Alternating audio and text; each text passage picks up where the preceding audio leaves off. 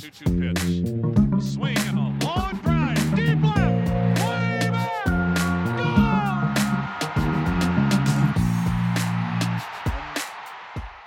Hey, everybody, welcome to another Baseball America podcast. I'm Kyle Glaser. We've got a very special show for you today with the Major League season starting up. We wanted to highlight some of the scouts who signed the players that are making their Major League debuts this year. A lot of these area scouts are putting in a lot of hours, a lot of days on the road, always in the search of a future big leaguer and it's very, very difficult to find one. And occasionally a hit comes, and when it does, it's uh, it's a cause for celebration for the area scout, for the players, for the players' family. And we wanted to bring in the scouts to kind of tell everyone about what that process is like and what they saw in these players specifically when they were amateurs, and uh, now that they're in the big leagues, what they saw that made them feel that this would one day happen. We're starting off today with a couple of decorated scouts. John Stewart, who is currently the pitching coach at Castleton University in Vermont. He was a scout with the Atlanta Braves for 27 years and the Padres for two years. And during his time as the Padres Northeast area scout, he found Nick Margevicius, who made the unlikely jump from A ball straight to the majors in the Padres rotation this year, and thus far has had two very nice starts as a rookie. We're also bringing in Rays international crosschecker Brad Budzinski. Brad previously was an Astros area scout and crosschecker out in Southern California. He signed Jason Martin, an outfielder who just made his debut with the Pittsburgh Pirates over the weekend.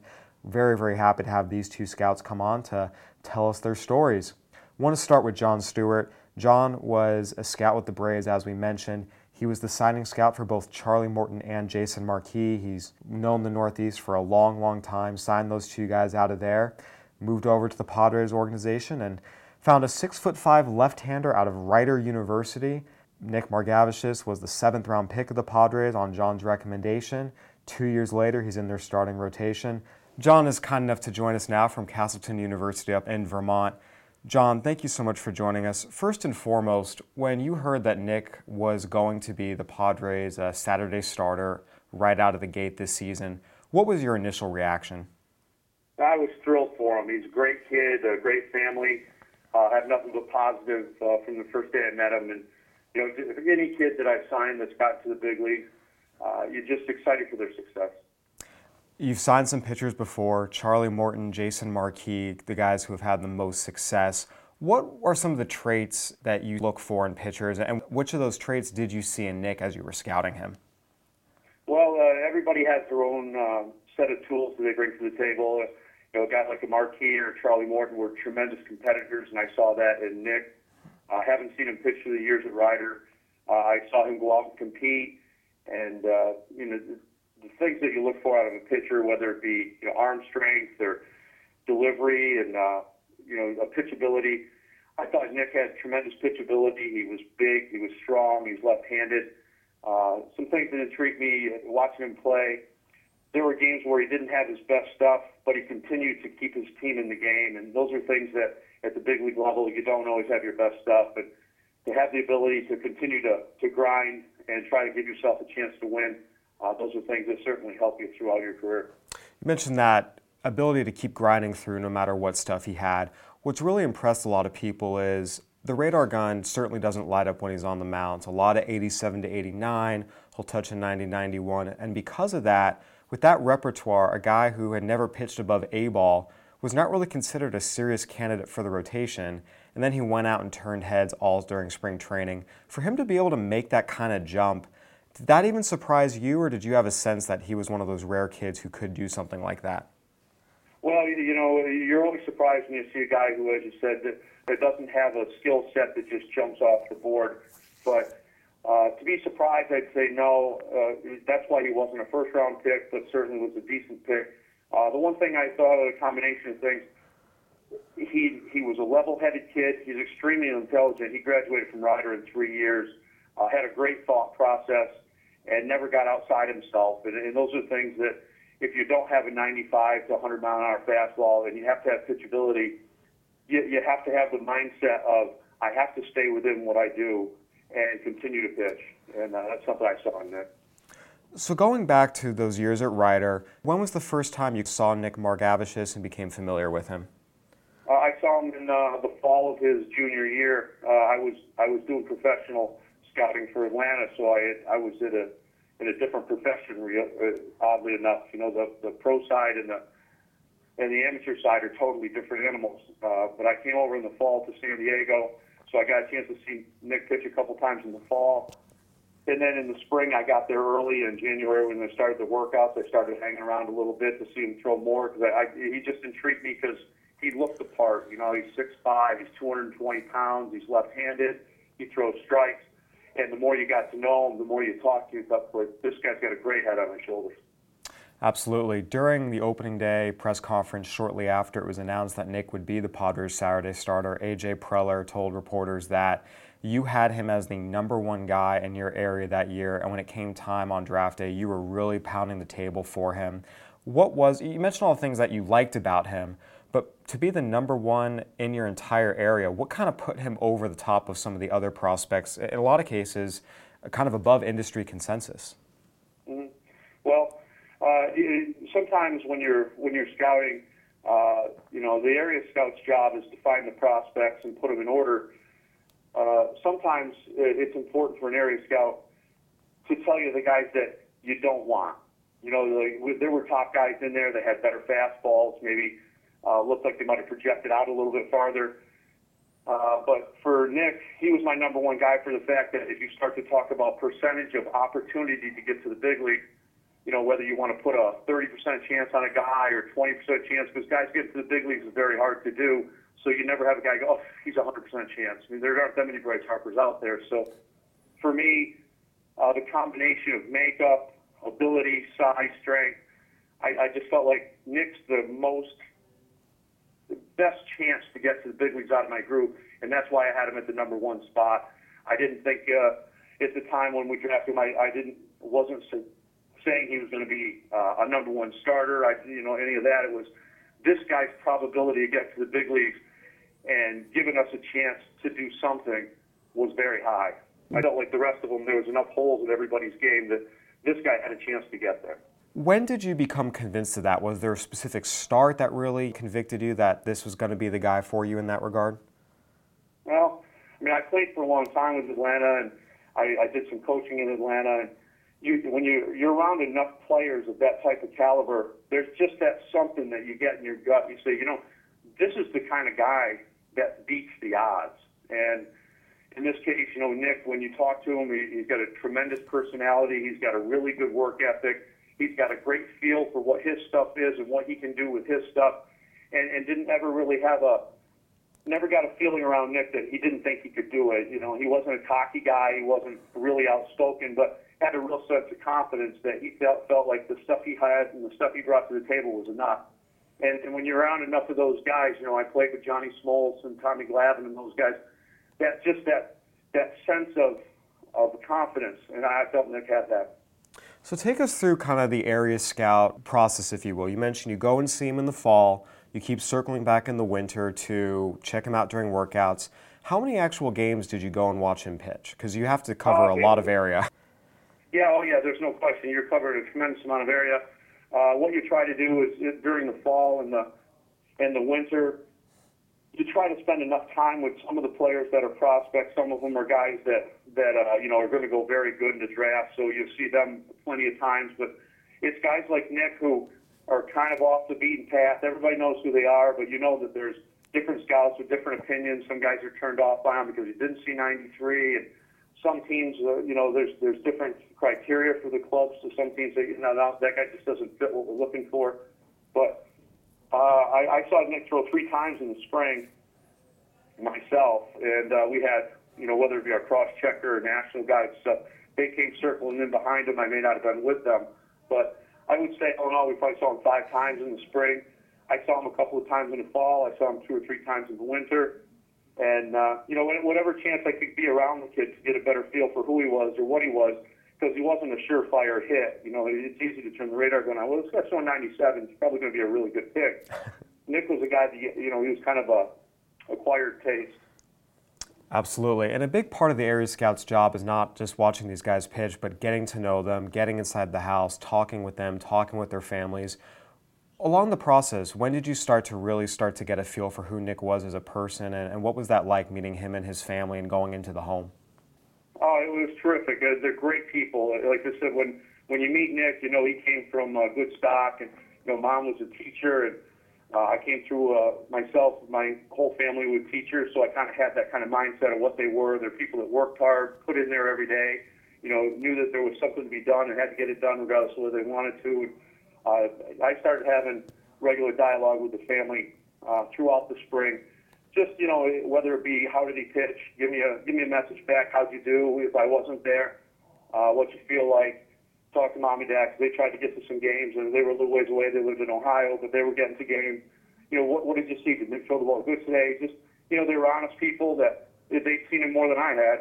So you know, you continue to get some feedback from them. Is he throwing better? Is he throwing the same? Is there things you didn't see? Uh, so when I was there, I could kind of fill in the pieces. You mentioned not having explosive stuff, fastball being in that high 80s range. Did you feel like there was secondary stuff you could hang your hat on, or was it again just kind of more the sum is greater than the individual pitch grades? Um, well, you know, I'd seen him throw up to 92, and every once in a while, if he was in a jam, guy on third, maybe it was a, a big out. I saw him turn it up just a little bit, but uh, he, again, he was big. He was left-handed. He had kind of a little, little low slot from the left side, and, and he could spin a breaking pitch. And you know, in the big leagues, you watch it every night like I do. You, you can throw 400 in the big leagues. Guys will hit it. It's the ability to spin something uh, behind in the count at 2-0, 2-1, being able to maybe throw a change up in an odd situation. And I felt like he had enough feel and smart enough to know when to do it. So you see the the mental makeup both on and off the field. You see the ability to spin the ball, locate everything for strikes. You see the competitor in him. All these things start to add up. Draft day comes. It's day two. The seventh round starts. What take us inside the draft room and what was that process like? Because obviously you have conviction, but you have to convince everyone else in the room as well. How did it go from you wanted Nick Margevicius to the Padres drafted Nick Margevicius? Uh, what, when it first starts, when you get to that first uh, meeting, it's usually sometime in April, much earlier than the draft. It's the first time you're setting your area together, you know, prior to the draft. You come in, you sit down, you talk about what you're seeing, who the top guys are, and and who your gut feel guy is. And through the years, whether it be when I was with Atlanta or San Diego, gut feel was a big deal because the scouts are the guys that are out there watching day in, day out. They're not really looking so much at the stats or looking so much at what maybe the industry is talking about. It's the guys that you just, this guy here has something that nobody else has, or this is the kind of guy that I want to hang my hat on. That if it works, great. If it doesn't work, you don't feel bad about sticking your neck out. I went in there and I, I told them, I said, you know, this guy doesn't have standout stuff, but this is a big leaguer. At what capacity? Well, that remains to be seen. But and then when I went back to the next meeting, they said, well, what do you got up there? I said, I, I'm telling you, mine hasn't changed. If, if we get to take a guy out of the Northeast, I'd be proud to have a guy like Nick Markakis or uh, Nick Markvicius. And they uh, they said, well, we'll see. And then when the draft came, I made like phone calls to my supervisors and said, hey, don't forget this guy. You know, it doesn't have to be the first round, but we need to take him decently because somebody will pull the trigger. And uh, you know, luckily for me, I got one. What is that feeling like when you get one of your guys picked? Because sometimes a lot of scouts, particularly in the non traditional baseball power areas, that, such as the Northeast, sometimes they'll not get that many guys, and, and I know they can get frustrated. So, what's that feeling like knowing a guy who you stuck your neck out for and hung your hat on ended up becoming a part of your organization? Well, I'm always excited anytime I get a guy because the way I, I did my area for the years I was there, uh, the guys I had on my list were the guys I wanted. There's a lot of times you'll hear scouts say, ah, yeah, I got that guy. I didn't really. No, I'm, I'm not going to fight for guys I don't want. Uh, the guys that are on my list, sometimes uh, teams get frustrated because they look and say, well, Jesus, you know, there's some guys that are really supposed to go good in your area, and you just kind of have them buried because I don't want them. I want the guys that I think are going to play in the big leagues, or at least if nothing else, are going to go out and make our organization proud and serve a purpose. And so, you know, that's that's kind of the reason why I had Nick way up on my board. That, that's the guy I wanted to have because I just felt like that that's a big leaguer, and I want big leaguers. Absolutely, and he's certainly proven you right. Uh, he's gone up to the big leagues and also been pretty good through his first couple of starts. I have to ask, that first start, were you glued in front of the TV watching it, or what were you doing for his first big league start? Well, I, I did. Uh, I did go online and, and watch a little bit here or there. I, I, I didn't have a lot of time. We were actually playing that day, but um, I, I, every chance I got him, I stuck behind the dugout just to see where he was at. uh, you know, I was rooting for him. I, when I was like, I was in the stands for him. And, uh, when he's out there on the field, I know he's not thinking about me, but he knows that he's got a guy in his corner. Absolutely. Uh, do you guys still maintain contact? With Scouts? Yeah, I talked to his dad the other night. Um, he, he after the he had pitched, he, he called and talked to me, and we we talked about uh, you know he said thank you for all the effort, trusting in Nick. And, you know, I told him I said it had nothing to do with me. It had, it's everything he's done. It's his work, and you know his his uh, his efforts were what got him where he is. But um, I actually have a ball right here sitting from the game uh, in a cube. It was sent to me. So, but we will stay in touch, and you know, I, I hope it all works out for him. I, stay in touch with most of my guys, whether you know Charlie Morton after the World Series. There, we had an outstanding series. I've talked to Charlie since, and uh, it's any of these guys that I sent out there. And fortunately for me in my career, I've had about 15 big leaguers, and you know, whoever like, if I can do anything for them, I, I still stay in contact with most of them, even the ones that are uh, long since gone. Absolutely. All right, John. Well, thank you so so much for joining us. Congratulations on having another big leaguer under your belt, Nick Margevicius, and we look forward to watching Nick's career. No, thanks for having me on, Kyle. Great stuff from John just about Nick Margevicius and what he saw and how he was able to pinpoint a future big leaguer in a non-traditional uh, power baseball area there in the Northeast. We're moving on now to another scout from a uh, more traditional uh, hotbed of baseball talent, if you will, and that's Brad Budzinski. He was the Astros Southern California area scout for a, a decade, as well as a West Coast cross checker. He's signed a number of big leaguers, Jake Nottingham being one, JD Davis being another. He signed Patrick Sandoval, who's now a top prospect in the Angels organization. He was the Astros area scout the year they drafted Brady Aiken, number one overall, and Jacob Nix in the fifth round. Obviously, those players weren't signed, but Brad was still the scout on the ground scouting those guys. Brad is now an international cross checker in the Rays system. But he signed someone who is also now a big leaguer from his time with the Astros, and that's Pittsburgh Pirates outfielder Jason Martin. Brad was the area scout for Jason when he was drafted in the eighth round in the 2013 draft. Martin was traded to the Pirates as part of the Gerrit Cole deal and made his debut over the weekend. He's off to a hot start.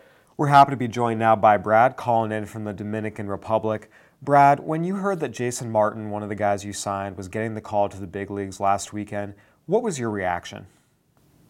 Oh man, I was really excited. Uh, Jason's a really, really great kid. Um, probably one of the best kids I've been around. So to hear that he was getting an opportunity to fulfill his dream was uh, was awesome. And of course, like you know, personally as a scout, like it's kind of the pinnacle of our our work. You know, you get to see your guy make the big league, so it was outstanding.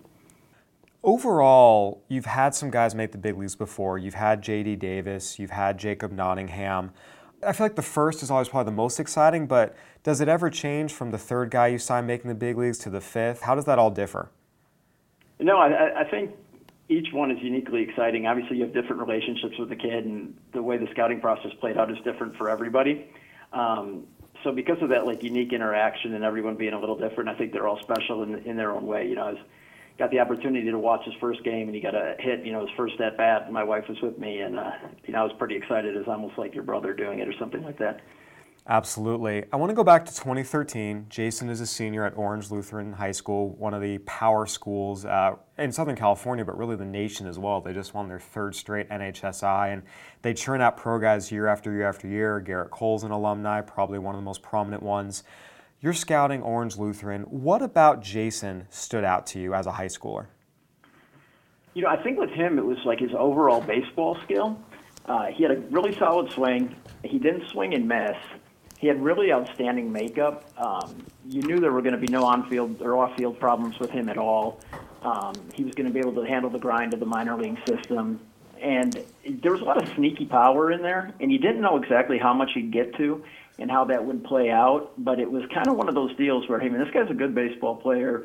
He's going to put the bat on the ball. He's going to play solid defense, and he's going to run the bases. If he gets into a little more power than we think he can, like you might really have a regular.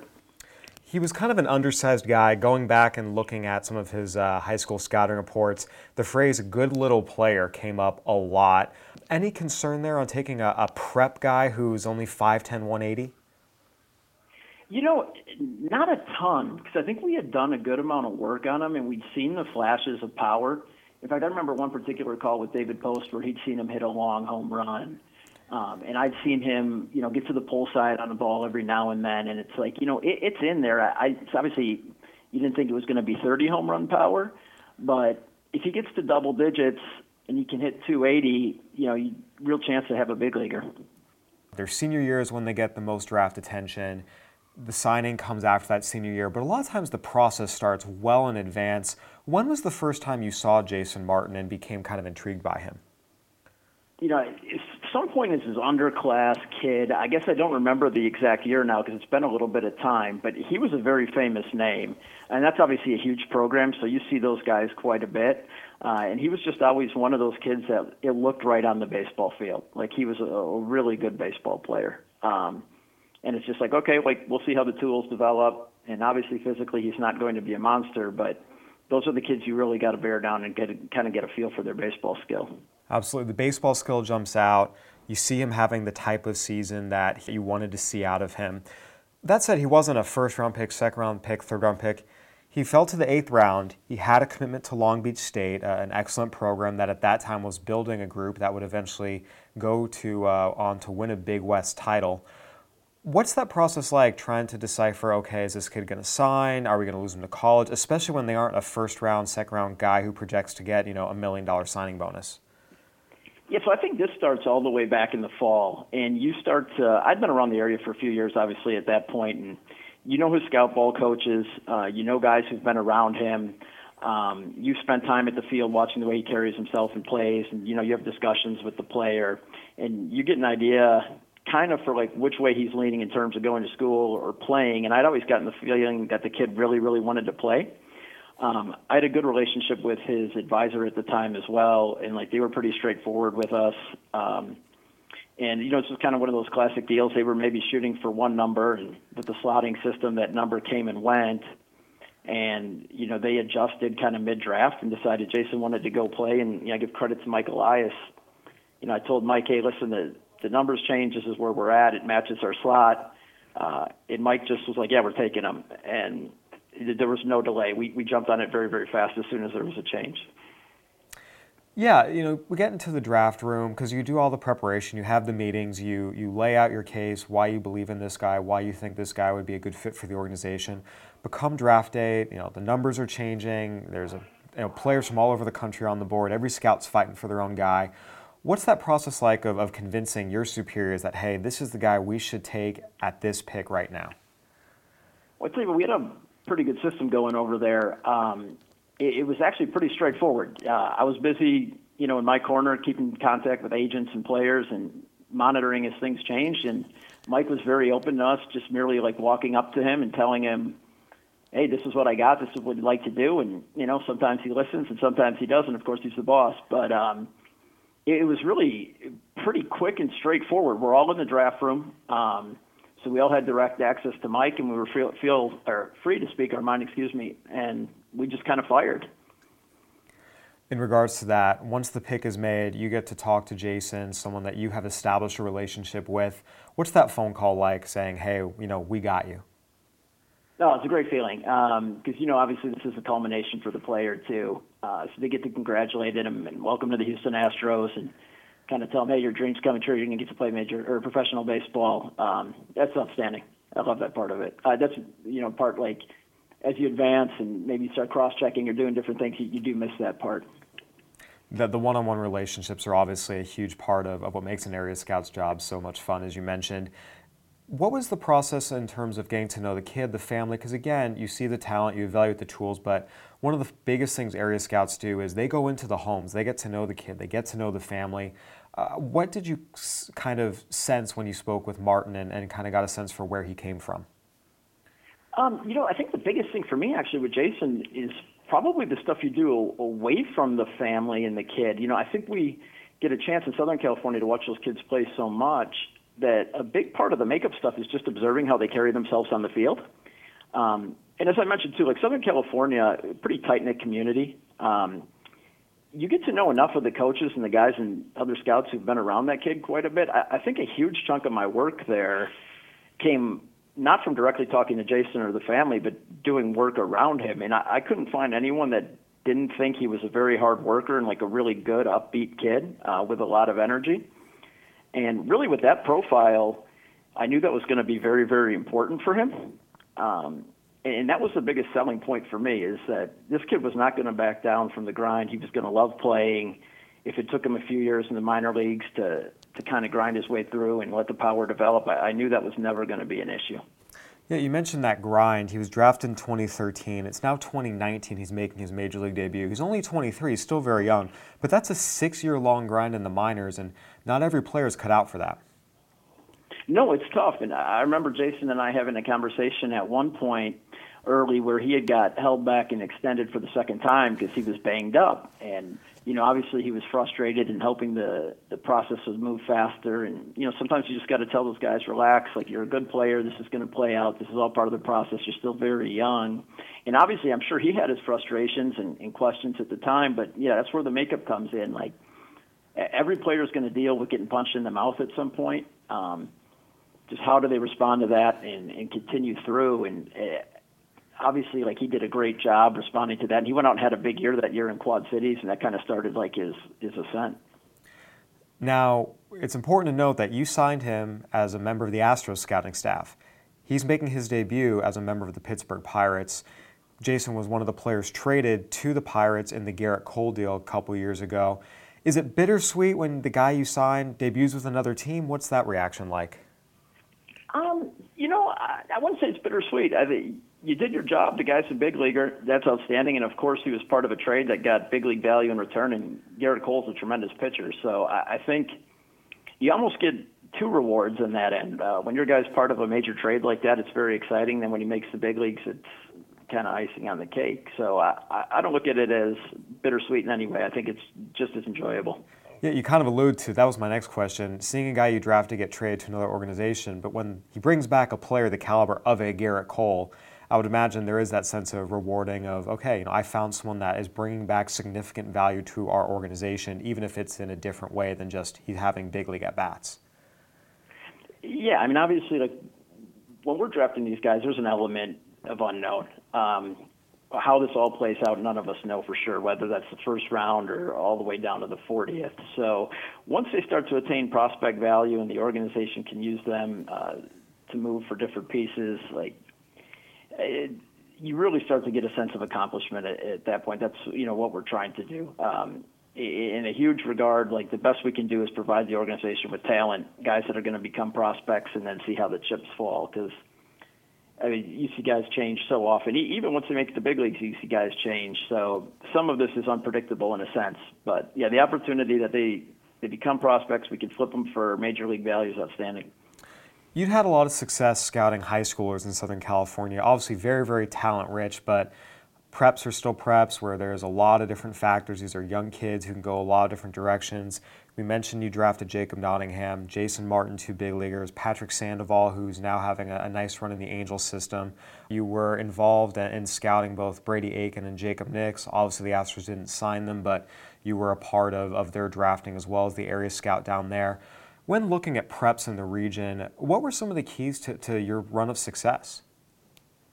Um, you know, I think you just probably as best you can try to keep an optimistic view of the players and remind yourself that hey, th- this kid is not a finished product today. He's not going to be in one or two years from now, but you know, three years from today, if this kid went to college, what kind of prospect would he would be?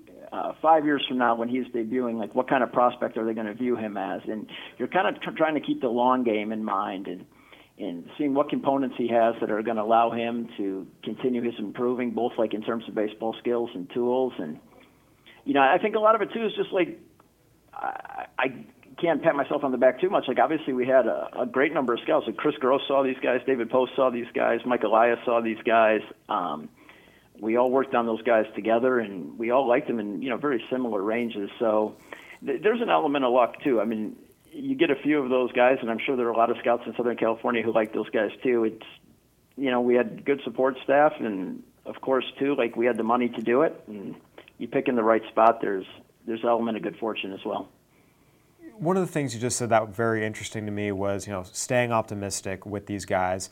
A lot of times the grind of scouting can, can wear a lot of evaluators down. It's a lot of nights on the road, a lot of nights away from your, your family, your, your spouse, your kids.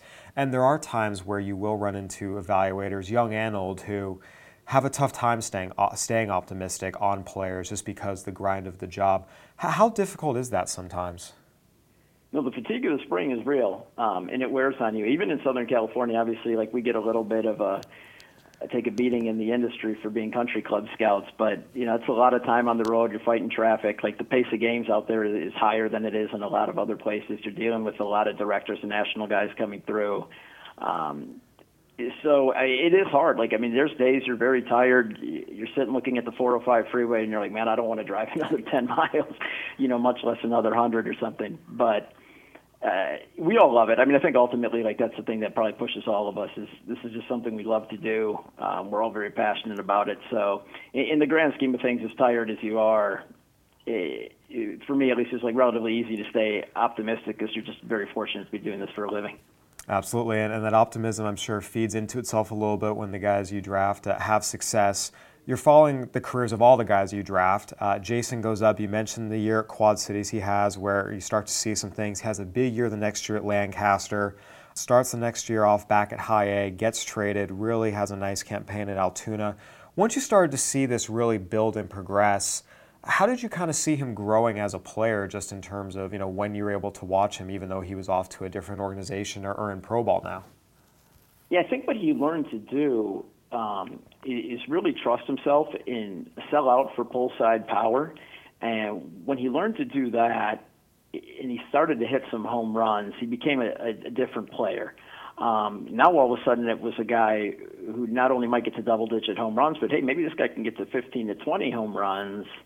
Uh, and there's going to be a lot more power there than we thought. And, and I think like the progression from being a contact oriented hitter, and I don't think he hit a home run his first couple professional seasons, um, to being a guy who realized, hey, I got more power than people think, or maybe than I even thought. I need to trust my hands, let this fly. Um, and I think that turned him into a different player, a much more dangerous player. Absolutely. You mentioned not hitting a home run. Uh, he hit one home run his first two professional seasons, uh, both short seasons, so it encompassed uh, about 100 games or so. Next year at Quad Cities, that number jumps to 8. The next year at Lancaster, it jumps all the way to 23. Then you see 18. Then you see 13. Now he's in the big leagues, and it really starts to come. You mentioned you had projected it a little bit in high school. Did it come even faster or, or differently than you imagined, or was this the track you thought it could happen? No, I mean, yeah, probably to some degree. I think there's maybe now a little more power there than we even projected as much as we liked him. Um, and, and that's part of the deal. I mean, I think you're not trying to necessarily be perfect. You're just trying to identify where these guys may exceed expectation. And I, I do think, top to bottom on that one, like one thing I'm proud of it as a group, I think we all thought there was a little more power potential in there than maybe people were giving him credit for. But he, he may end up having a, a little bit more sock than we even thought. That's definitely possible. Absolutely. Well, he's off to a great start in the big leagues. He's four for his first eight, has a double already. Uh, he's going to continue getting more time if he continues playing this way. Brad, thank you so, so much for joining us, and congratulations on uh, signing another big leaguer. Heck, I appreciate it. Thank you, man. That was Brad Budzinski, Rays international cross checker and former Astros area scout and West Coast cross checker on Jason Martin.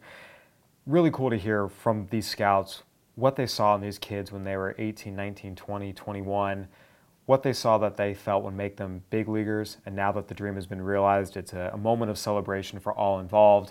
Again, I'd like to thank Brad Budzinski and John Stewart for joining us and sharing their stories, and thank you for listening to this edition of the Baseball America podcast.